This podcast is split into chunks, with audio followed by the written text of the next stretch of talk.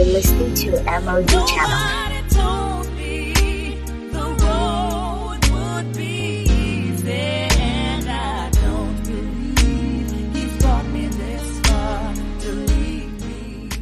Hi guys, welcome to my podcast. This is MOG channel where we help you to see a real and practical Christianity from God's Word. If you're new here, welcome.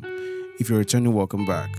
Today we're going to continue our series on the book of Romans, line by line explanation of God's Word.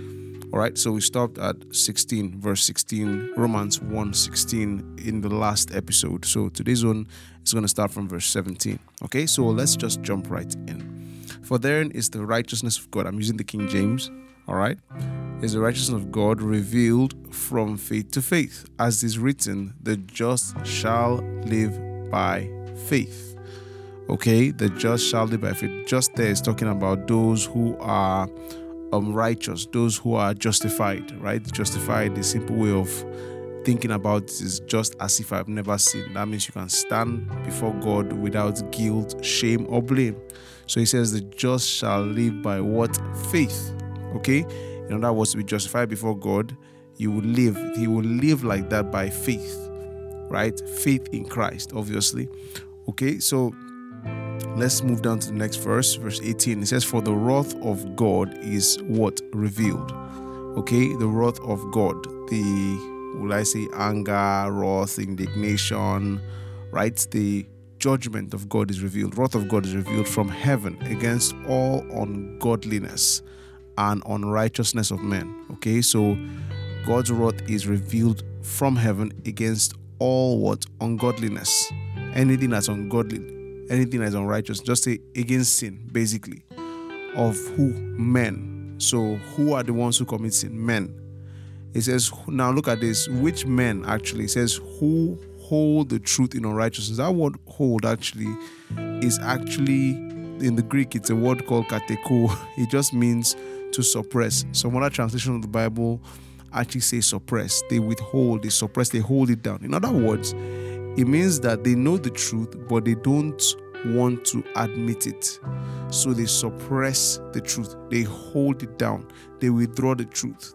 Are you seeing that? So God's wrath is revealed against their ungodliness. These men who what withhold the truth, they suppress it, they refuse to let the truth of God govern their lives. Okay, verse 19. He says, Because that which may be known of God is manifest in them, for God has shown it to them. So, what's it saying here? It's saying that God has actually made his knowledge available. What's the knowledge? The knowledge of the fact that he exists. Okay? And he's saying it's manifest in them. That is, it is obvious that God exists. But these men, right, are going to see that their ungodliness is a result of refusing to acknowledge that God exists. Their ungodliness is a result of ignoring God. Are you seeing that? So the wrath of God is revealed against such people. Okay? Against such people. Now remember the verse before says that the just shall live by faith. Okay? The just shall live by faith. The just, those who are justified before God, those whose God, those who God's wrath will not fall upon you see, those people are justified by what? Faith in God, faith in Christ. Okay? So those ones have acknowledged God. Those ones have admitted there is a God and they have seen his plan of salvation in the person of Jesus Christ and they have received his forgiveness of sins. Therefore, no wrath can come on them. Are you seeing that? No wrath can fall on them because they have evaded God's wrath by taking God's way out. You see, because God is just, okay, and God will punish sin. He is just. You see that? he is just. So the only way to avoid it is God's provision. It's like when in the days of Noah, when God had to destroy the old world. It's a longer story to explain why he had to destroy the old world by a flood, but basically the human race was polluted. Now, we see that in that whole scenario, God creates an ark, right? He creates an ark and this ark, obviously, anybody that runs into that ark is going to be safe. That is God's provision. Many people talk about God's goodness and say, no, if God is good, right, He won't just, like, if God is good, for example, He wouldn't flood the whole world. No, He will flood the world. He's God, right? And He's just. Just means that He, you understand, or to be just means that He's righteous. He won't, like, there's a standard, and that standard is righteousness. And when that standard is not met, as a just judge, he will have to deal with it. Are you seeing that? He will have to mete out punishment. That is, imagine your country, Nigeria, right? Okay, my country, Nigeria, is where I am right now. Your country, wherever you are, they won't let stuff slide. You kill someone, you're gonna go to jail. You'll probably be killed, or you'll be put in there for life. They won't say because you, uh, they want to be nice to you, they're gonna let you go. No, you committed a crime. Same thing. If human beings who have normal moral law, right, can't be like that, where do you think they got it from? No, the, the, the, requirement of justice is an eternal thing that trumps even human ideas and all that. It's from God. So man would have to face the consequences of his actions. Are you seeing that? So God now creates a way out. And that's how that's God's goodness. God is just, but what he does is he creates a way out. Okay? He creates a way out. With mankind, what did he do? He died on the cross. Because there, man is a sinner, only someone who is righteous can pay for man's sins. He comes and he dies. Makes provision for us to escape sin, escape the consequences of sin. Are you seeing that? makes provision. It's like Sodom and Gomorrah also. Remember the story of Sodom and Gomorrah, right? Lot and his family. Okay, God comes to destroy Sodom and Gomorrah because of their sin. But then you see Lot in that whole scenario. And Lot is like the ark in that sense. Anybody who sticks with Lot, if anybody wants to turn to God, it's Lot they should follow. Okay? Lot goes to his his children, and tries to get their own, you know, spouses, people they're married to, to actually like come and follow him, but they refuse. So God makes a way out in Sodom. In fact, God and Abraham were talking. Abraham says, If you find 10 men, will you spare that city? and God says, Okay, no problem, I'll spare that city because God was actually looking to save men. God is not God's pleasure to destroy people. No. Jesus explained that he didn't come to destroy men's life, but to save them. But there is justice. God is just. So in Sodom and Gomorrah, what happens? God is looking for who, like, who can I spare? And him and Abraham talk back and forth. Abraham starts, I think, 100 narrows down and all that. He says, If you find 10 men, will you spare the city? And God says, Okay, if I find 10 men, 10 good men, I'll spare the city. So, in other words, angels go into a city and cannot find 10 good men. They can't. Because all those people fit this category of people that withhold the truth. They suppress the truth in unrighteousness. He can't find 10 men in an entire city of probably thousands and thousands and thousands. Can't find 10 men.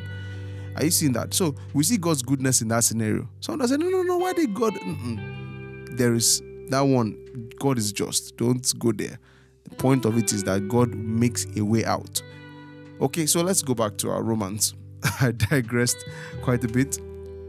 All right, so it says, because that way, okay, verse 19, it says, because that which may be known of God is manifest in them, is shown in them, for God has showed it to them. How?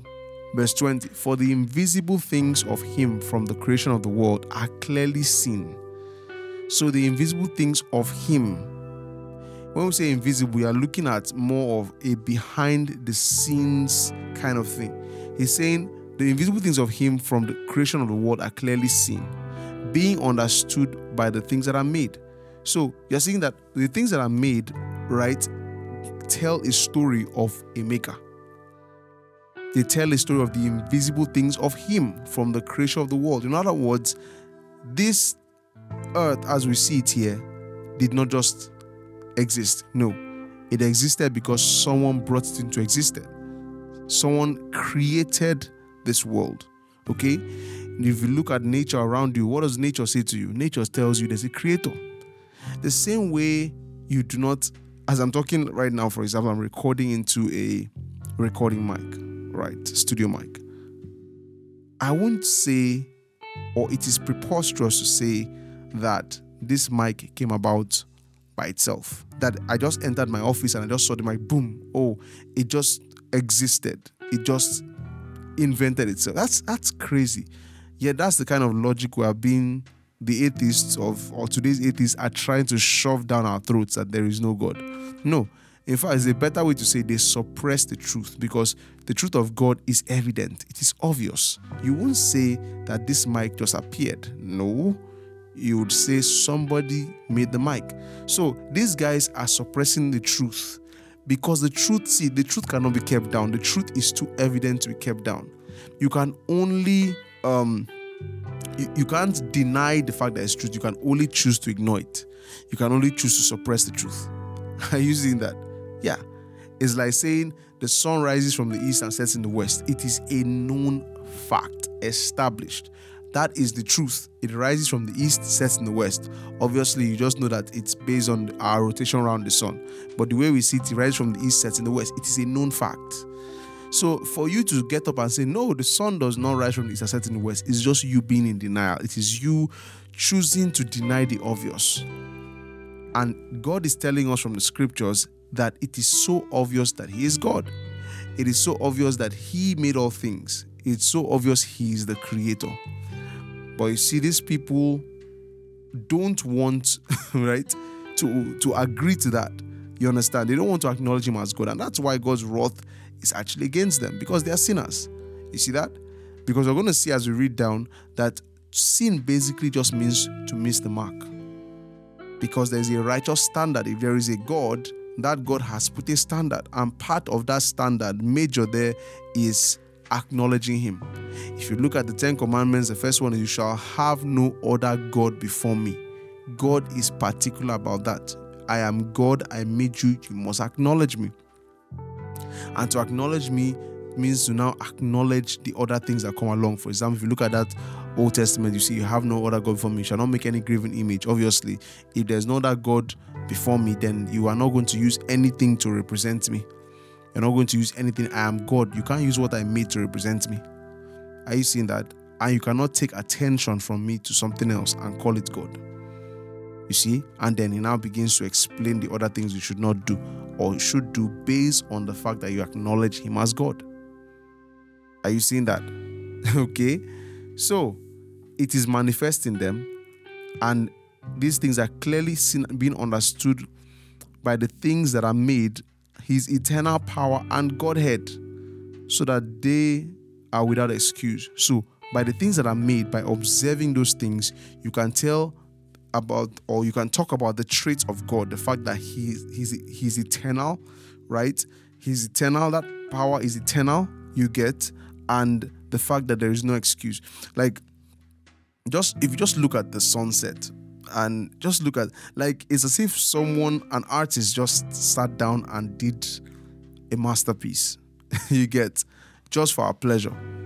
Did a masterpiece. You can't live in this world or go through this world and logically say there is no God. Most people who say there's no God are actually just angry because of what they're experiencing in this world, the bad things that happen to them, and all that. They're just angry. That's what they are. It's not that there is a logical conclusion that there is no God. Of course, there are many people that will tell you that that is not the case, that they actually truly, genuinely believe there is no God. There's a lot of them that will actually say that you get. But the truth about it is that the Bible clearly gives us His wisdom. God has given us His wisdom, and I'd rather believe God than believe somebody. If God says here that no man is with a, with excuse, right? That every man is without excuse. If He says it here, but someone out there saying, no, no, no, no, really, honestly, I'm honestly telling you that I don't, that there is no God, that that is my logical conclusion after looking at everything. Yeah, God is saying here that they are without excuse. I rather believe God. Why? Because God is the one who created a human brain that guy is functioning with. God knows the limits of that mind. God knows what rational or rationality is. God is the one who invented laws of logic, and that mind falls in line. If your mind is working properly, it is supposed to fall in line with the principles of God. So God is the one who establishes what logic is and not man. So are you seeing that? Yeah, that's why I don't really argue when you see someone that starts talking about that God doesn't exist. That like, oh, prove it to me, prove it to me. I'm like, this guy, I don't need to prove anything to you. If you've been paying attention and observing your world around you, will come to the conclusion that there is a God.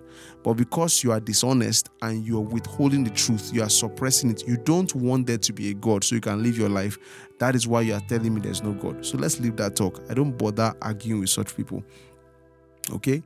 So, verse 21, it says, Because that they knew God, but they glorified him not as God. They didn't give him honor as God. That's what I'm what means that glorified. They didn't give him honor as God. They didn't place him in that, you know, in their hearts as God. They didn't give him that special place as God. Are you seeing that? But rather, it says, Neither were they thankful, but became vain in their imaginations, and their foolish heart was darkened. So, I'm actually going to stop at 21 because there's a, there's a lot more to unpack. But um, the conclusion of what we said so far is this that when people refuse to acknowledge God, when they suppress the truth, the obvious and evident truth about God, what happens is that they decide to go their own way. And that's why he says their foolish hearts were darkened. It says, but became vain in their imaginations. They became what? Vain in their imag- imaginations. That means that word is wicked, idolatrous, you know, became vain. Because in other words, if you think about it, the way the mind functions is the conclusion logically is there is God. That's the logical conclusion. In other words, for a human being to be balanced and stable, God, the acknowledgement of God must be at the center of his heart. But the moment he refuses to acknowledge God and says there is no God, even when it is obvious, what's he doing? He is countering the laws of logic. He is playing tricks on his mind, and from there, he's going to have a mind warp. He's going to if I mean if you can distort your mind to the point you say there's no God, what else is possible with that mind? There's many other things, a lot of depravity that will come out of that same mind because I mean there is no God. You've already broken the first rule, so you can break two, three, four, five. You can just keep going, and your mind becomes depraved and darkened. All right, so we're gonna deal with that in more details tomorrow or whenever the episode comes out. Okay. All right, guys. Hope you learned something from this. Hope you also learned how to read your Bible. God bless you. Have a wonderful day and bye bye.